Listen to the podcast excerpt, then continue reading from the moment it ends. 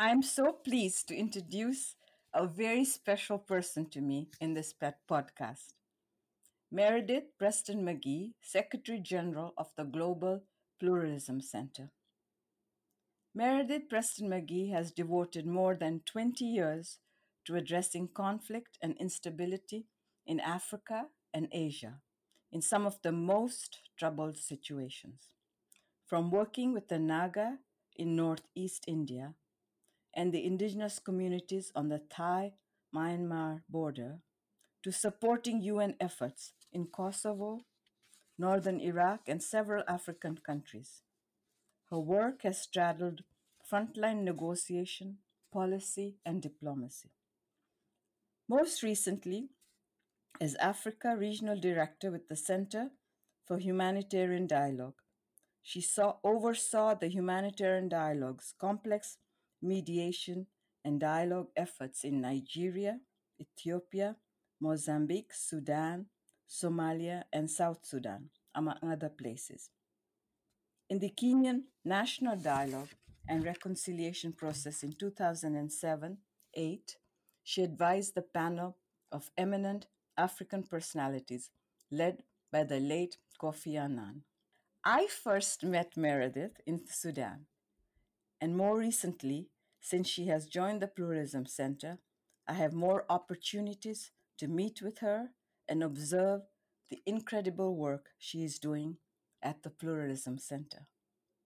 Meredith became the Secretary General of the Global Pluralism Center in 2019. I'm really happy to even welcome Meredith because I have another connection with her.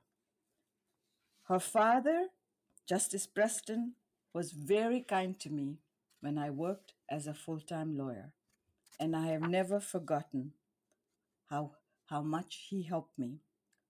So today it gives me great pleasure to welcome Meredith to this interview. And I want to start off with asking you a question, Mer- Meredith. You have accomplished so much in your life. I would like you to share with us some of your experiences when you were working in Africa. Mobina, thank you so much um, for inviting me to the podcast. It's such a pleasure to be speaking with you today. Um, it's been wonderful coming back to Canada, um, but it is uh, it's a really lovely opportunity to get to reflect on some of the amazing opportunities that I had when I was working across the African region. I um, I first moved to Africa almost more than 20 years ago, and was very fortunate to be um, allowed into a number of different communities across the continent. Something that is always really um, struck me was the extraordinary diversity of the different cultures, the different communities that I had an opportunity to interact with.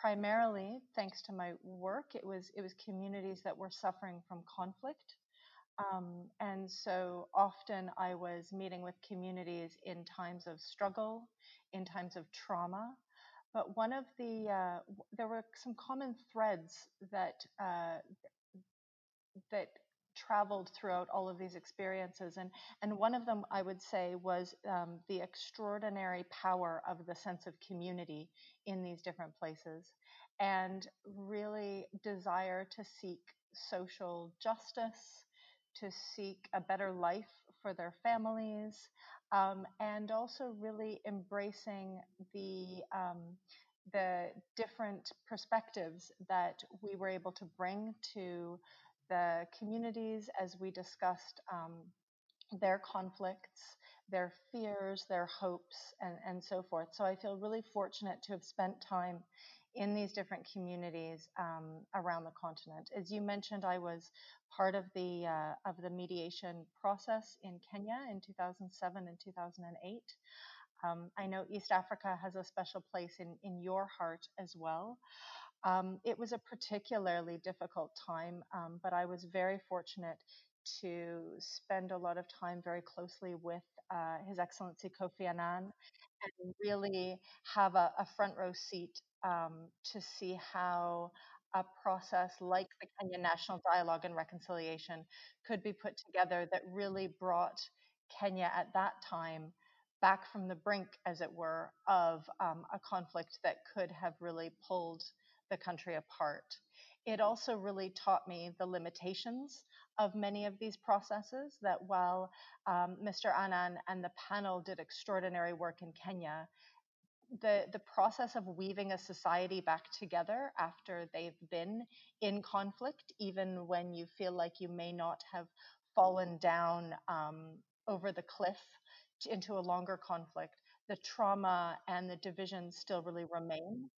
Um, and so when I think about Kenya today and I think about my experiences there, I'm also um, really conscious of the amount of work that still remains to be done in the country and, and the extraordinary work that a lot of the local organizations there are doing. Well, Mary, that you you know, I followed that very carefully. And it's very kind what you say, but honestly, from my point of view, as somebody who, you know, has family in Kenya, my mother was born there and I'm I I visit Kenya a lot. Uh, I never thought that you would succeed because it was almost impossible. Today sitting here comfortably you think one can talk about what has still got to be done or what still has to be done. But you know you literally uh, with your good work and uh, kofi annan and the team's good work you stopped civil war there. And so yes there are still challenges many challenges but it's still one of the more stable countries in africa and so you should be very proud of your work because it was a for me, it was almost an impossible task. I never thought that you would be able to succeed because it was so difficult. The parties were so so apart, and so uh, you know it's something that you should always cherish because at least we didn't have bloodbaths. It was literally going to be that. So, and I have been in Kenya as a young child during the Mau Mau period, and so I know Kenya really well. So I would say to you that you really did a good job in advising the eminent panel and Mr. Kofi Annan, and you really should take a lot of credit for that. And but what do you miss about your work in Africa? Because I can tell you, I miss Africa every day. I miss staying in Africa every day. There's something very special about being in Africa. There really is, and um, I I have to say, we just moved house and we were unpacking our things that have been in storage from Kenya.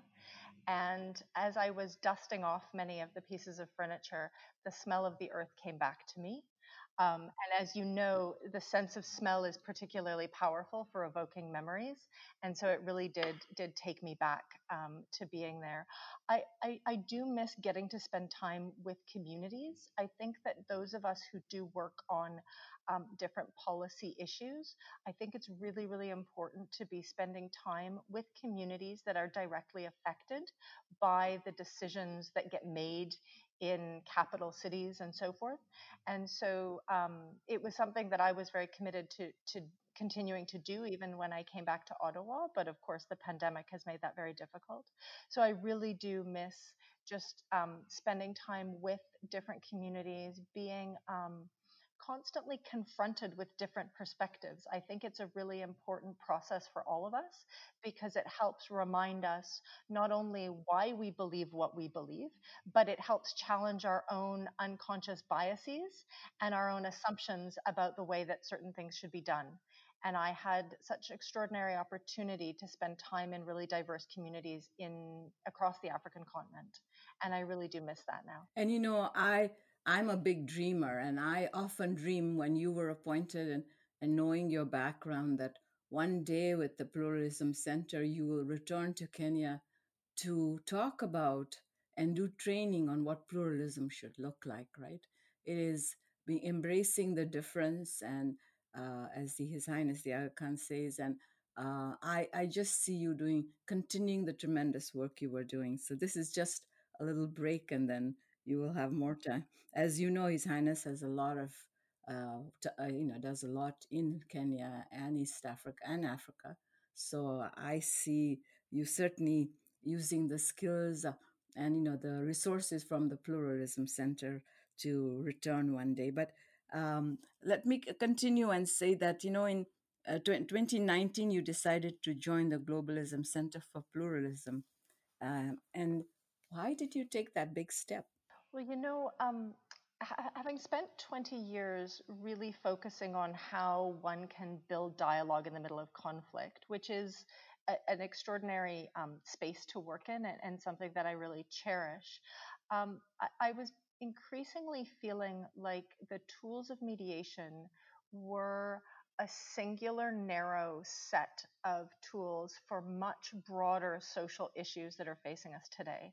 And when this position um, sort of came came to me um, with the Global Center, it was such a powerful reminder that um, for the for the bigger existential questions that face us as a human society today, pluralism is at the heart of how we need to understand um, how we can work together successfully as societies and more broadly as the human society. And so I really felt that this was the moment to move from a smaller slice of, of the wider social issue um, around conflict to be able to engage. And, and I saw pluralism as absolutely um, critical both to societies that were succeeding in, in my work, but as well the breakdown in pluralism, the inability to manage difference in a way that was respectful and peaceful was at the heart of every conflict that I worked on in Africa and around the world. And I very much believed that we could take that understanding and build something um, really special through the programming of the Global Center to not just be improving society's responses to conflict, but re- improving society's responses to how we govern ourselves and how we interact in all different facets of society. And that's why it was so exciting to me. And you know, uh, I now see the center as if every, everybody should know what the center is about and what the vision is. But I would like to share with people, first of all, why was the center established in Ottawa? There were, um, as, as you will know well, um, His Highness the Aga Khan has thought, um, possibly more than any global leader, I would say, around what pluralism really means, how you build these choices in a society to build positively on your differences and diversity embrace those and and and try and build as inclusive as possible a, society. And while i think his highness would acknowledge that canada is an unfinished project as so many countries around the world are um, there was a feeling that Canada has embraced this concept of pluralism and, um, and, and has built that into the DNA of our identity as Canadians, perhaps more strongly than many other places. And so it seemed to be the natural home for such a center. And so, in, um, in partnership with the Government of Canada, um, who again share this, this commitment to, um, to pluralism both in Canada and abroad, the center um, here was founded with a view not only to be um, a, a, resource for uh, for different institutions and, and government colleagues here in Canada, but very much a, a global resource to advance um, understanding and commitment to pluralism. And you know, um, having His Highness speak about this many, many times, where he speaks about why why he chose Canada and why why he thought Canada was the perfect country to have this center in. Sometimes we in Canada forget, and sometimes, and especially at this time in our country, uh, there is uh, so much uh, pain uh, around with minorities and inclusion of minorities, indigenous people, black black community, racialized minorities. You know, um, when His Highness talks about um, the vision in Canada and how people live in Canada, I often think, and I have said it to him too, that you know, it uh, we still have challenges, and yet he thought he thought that Canada was the right place, and uh, why, uh, you know, from all the work you're now doing, why do you believe that the center being in Canada is the right place to have the center? Well, I do think that Canada has um, a particular um, affinity to an understanding of the notion of of pluralism. But I would also say um, that we have to be quite careful as well because pluralism looks dramatically different in every country.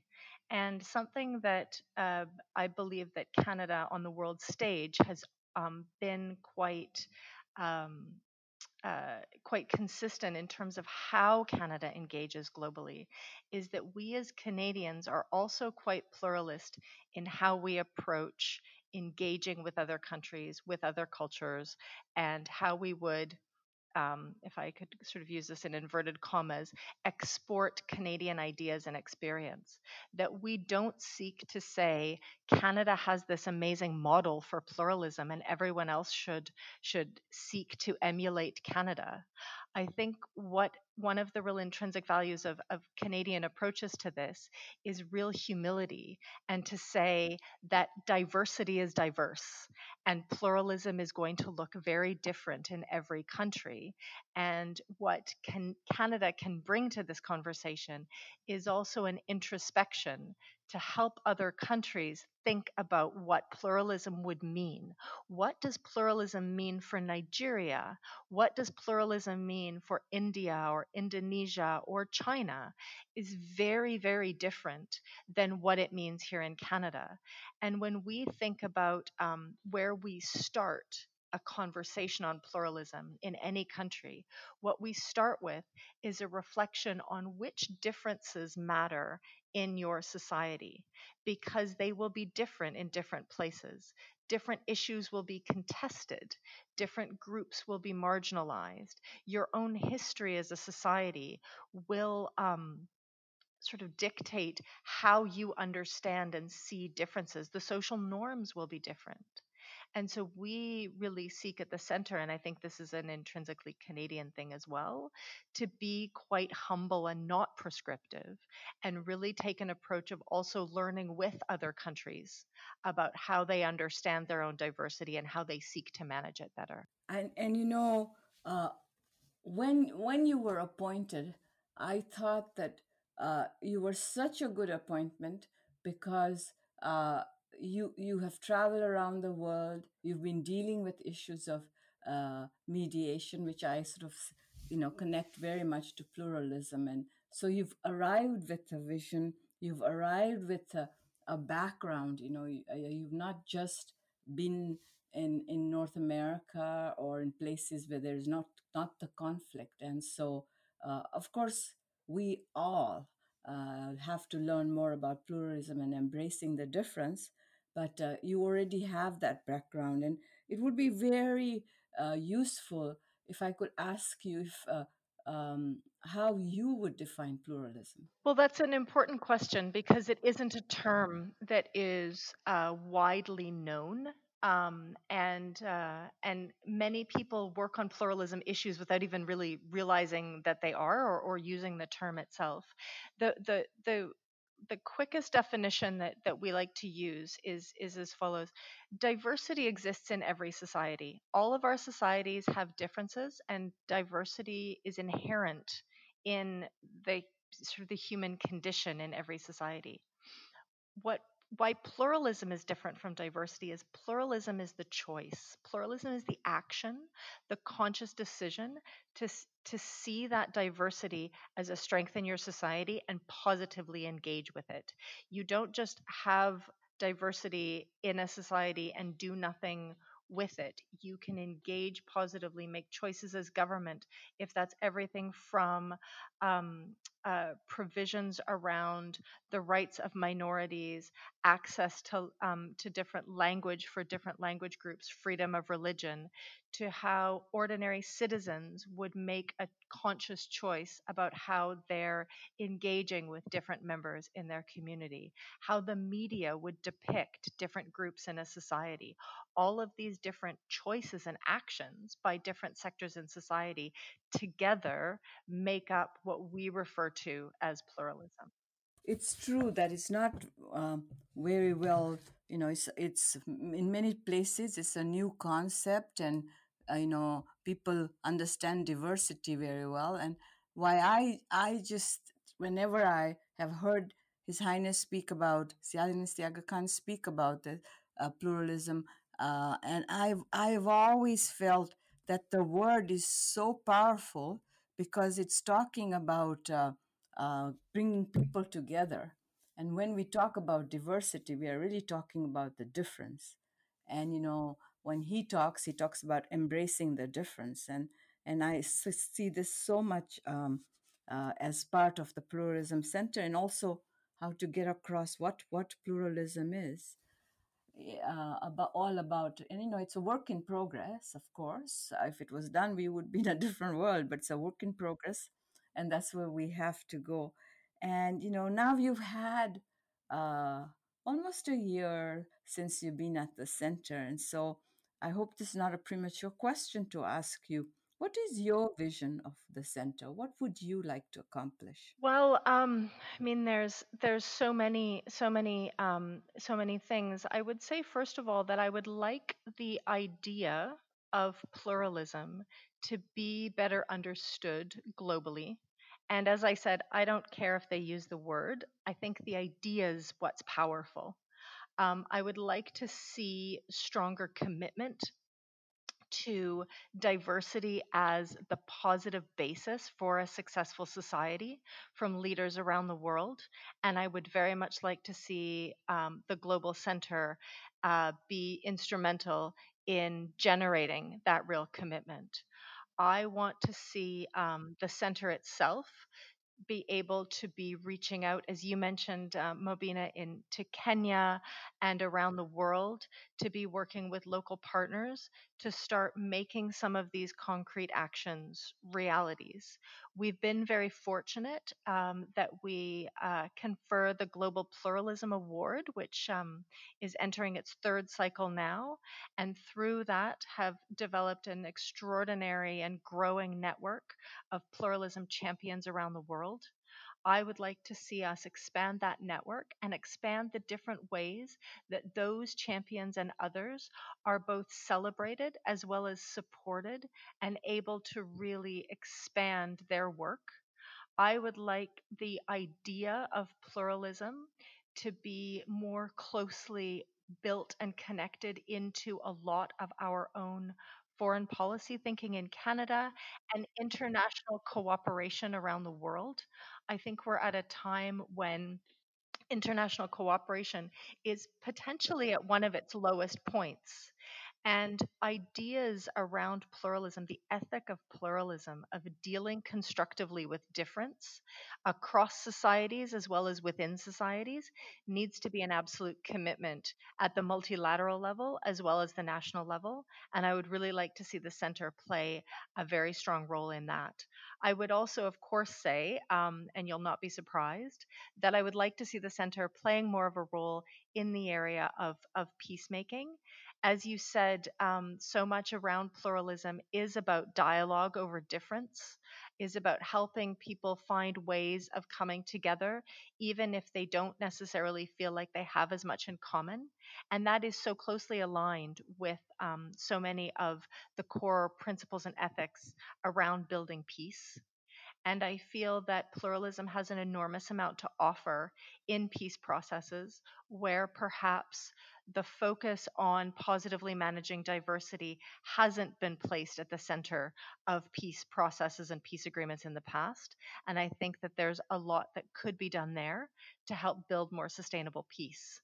I think there's so many other ways that the center can be um, involved and engaged. And uh, I have to say that we're doing some really exciting work online at the moment in the area of education, developing the Global Pluralism Index, which would help countries understand essentially the state of pluralism in their own countries. And our team's been amazing at continuing to work uh, remotely as um, as we all are right now. And I think many of these ideas are able to um, continue to transmit and transfer even when we aren't physically able to come together. And you know, uh, who better than you? Because I've known of your work in Africa. You're not new to me. I've known of your work. And when you talk about peacemaking, that's sort of, uh, I've always seen that as the first step. And that's why when you talk about Kenya and Kenya and all the, you know, you feel more could have been done. I think you did the first step by stopping the wars, right? And then the next step is to build on people, you know, accepting pluralism, to let people live, to include people in their uh, in their in their um, uh, thought in their in their power sharing and stuff. And so i feel that that's the next step and i'm i'm so happy that you still want to do this because i think it's very that are hand in hand. You have to have peace before you can talk about pluralism and uh, and you have skills on both. So the the center in canada is somebody that works with in in canadian politics and canadian government arena i'm so happy that we have the perfect person to do, be the Secretary General of the Pluralism Center. You were speaking about the awards, and I've had the pleasure to attend the last two awards. And every time I've attended, I've just been blown away with the accomplishments of the award recipients. You know, uh, the first time the lady f- uh, from Nigeria got the award, and uh, it was just amazing what she had accomplished. And then, no, she was from Kenya, wasn't she? Um, the f- from Kenya, I make a mistake, and uh, and what, what how she had been involved in peacekeeping. That was just amazing. And then this time with Deborah winning the award, and uh, you know, uh, I know you've heard me say this that when when she talked about books and being a child of Africa, you know, books was so precious when I grew up. We had to share books, and there weren't many books in the library, and so her vision, and not just books, but books that represent people, you know, people in that area, books that represent African children. So, and for her to get the award, you really have raised uh, not only just the fact her work, but the the uh, the reality for other publishers to look at uh, how it's so important that people be represented in books. And I wanted to ask you, what is your memory of uh, one of these? You know, and it's hard because they're all so dynamic. Or maybe some memories or some words that these award recipients have uh, that have stayed with you. There are so many that have stayed with me, but I'd like to ask you what uh, what has stayed with you. Well, I think um, maybe maybe two things, and you're right. I mean, this this group of award winners are all just so inspiring. the The first thing for me that is so important is that they're all examples to all of us as citizens in our own countries and in our own communities that you can do something the power of local action and the power of um, of recognizing a problem and not wringing your hands about it, but really doing something. And Deborah um, Ahenkorah is a wonderful example of that. The community of teachers in the Balkans learning history that is not yet history, taking on the very narrow ethnic nationalist language and stories in the curricula that they all teach as history teachers and mm. saying, this isn't right. This isn't what our students need to learn. They need to see the different perspectives that led to the conflicts in the Balkans. They need to understand these different perspectives so that they can be recon- reconciliators as citizens of this region, for me, that conscious choice is so incredibly powerful. And a reminder, I think, to all of us in more comfortable settings, like in Canada, that often many of our award winners do this at enormous personal risk to themselves. I would say, though, in terms of the power of words, of course, I'm going to turn back to Deborah um, as as a as a writer and a um, you know a, a social entrepreneur in the area of literature. She has particular power with words, and she said to us when she came to the center that this was the first time she felt like she could be herself that she was working on this huge range of issues around representation, inclusion, inspiring young people, all of these pieces. And so many of the donors and others wanted to put her in a box. They said, You work with children at risk, or you only work on issues of African feminism. And she said, I work on everything. And that pluralism gave her the language to represent all of these pieces that she was working on. And she said it, she felt like it was coming home. And I really hope that that message would resonate with others who are doing this work on the sort of front lines of their own societies and communities every day, and that they would see that there is this bigger ethic and that there is sort of a, a home for these. Um, for these ideas and for these extraordinary actions. And you know, I can I can so clearly remember Deborah when she first came and you know when she spoke at the award ceremony and then then I, I was very privileged. You made it possible for me to spend time with her after the awards and how much she flourished and how much she was finding her place. And every time I heard her speak, I felt she was finding her place more and and I just felt that the award was just part of it. What she was taking back was so much more confidence about what she was doing. And, you know, of course, she left here with many, many friends. And, you know, she's, uh, um, I encourage people to look up her up and see the special books and that she gets published. And it's pretty special. Meredith, you know, I could keep asking you so many questions. There's so much I can cover. But I would like to uh, to just end this by saying you're not just the Secretary General of the Pluralism Center, you're also a mother, a wife, and tell us a little bit about your family. Well, Mobina, I have to say, it takes a, a, family and a village to move from Kenya to Ottawa and not lose one's mind. And I've been um, just incredibly fortunate. My my husband is is British. My children are um, are seven and eight, and born and raised in Kenya. Um, born at the Aga Khan Hospital in the Princess Zahra Pavilion, which they're very proud to uh, to remind everyone.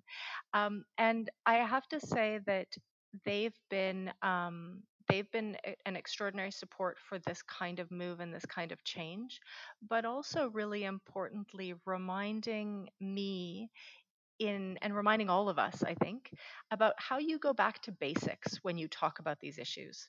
I um, gave an interview. I'm going to out myself here. I gave an interview on Ottawa Morning last year after I joined, and my children were listening. They were very excited that mommy was on the radio.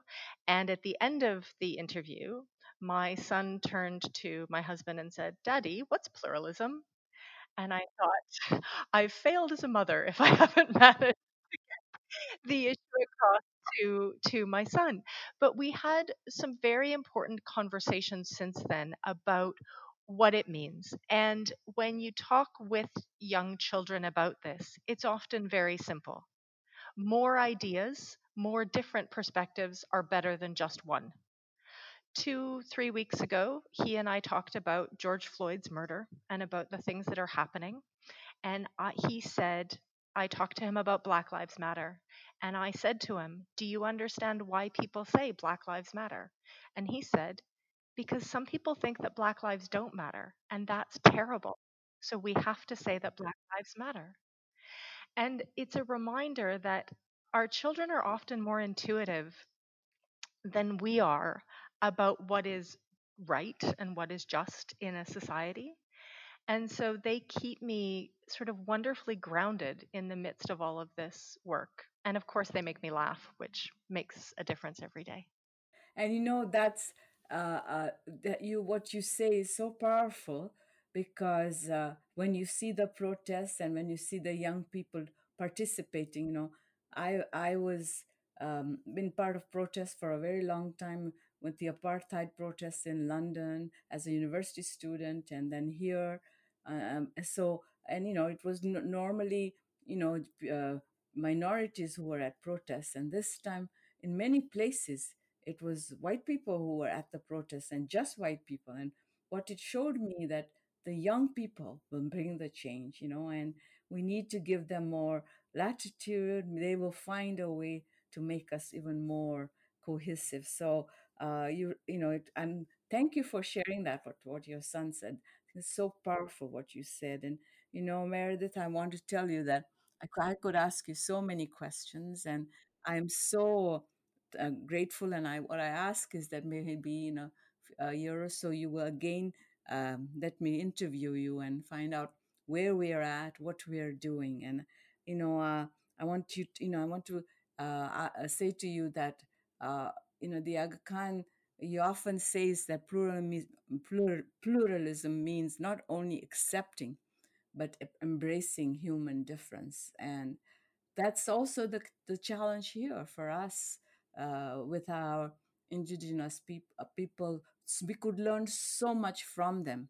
And His Highness has often spoken about, with the mediation process, about learning the healing healing process, learning about the healing lodges. We have so much we can do. And yes, we can talk about pluralism in different uh, countries, we can talk about it in different places, but it starts at home.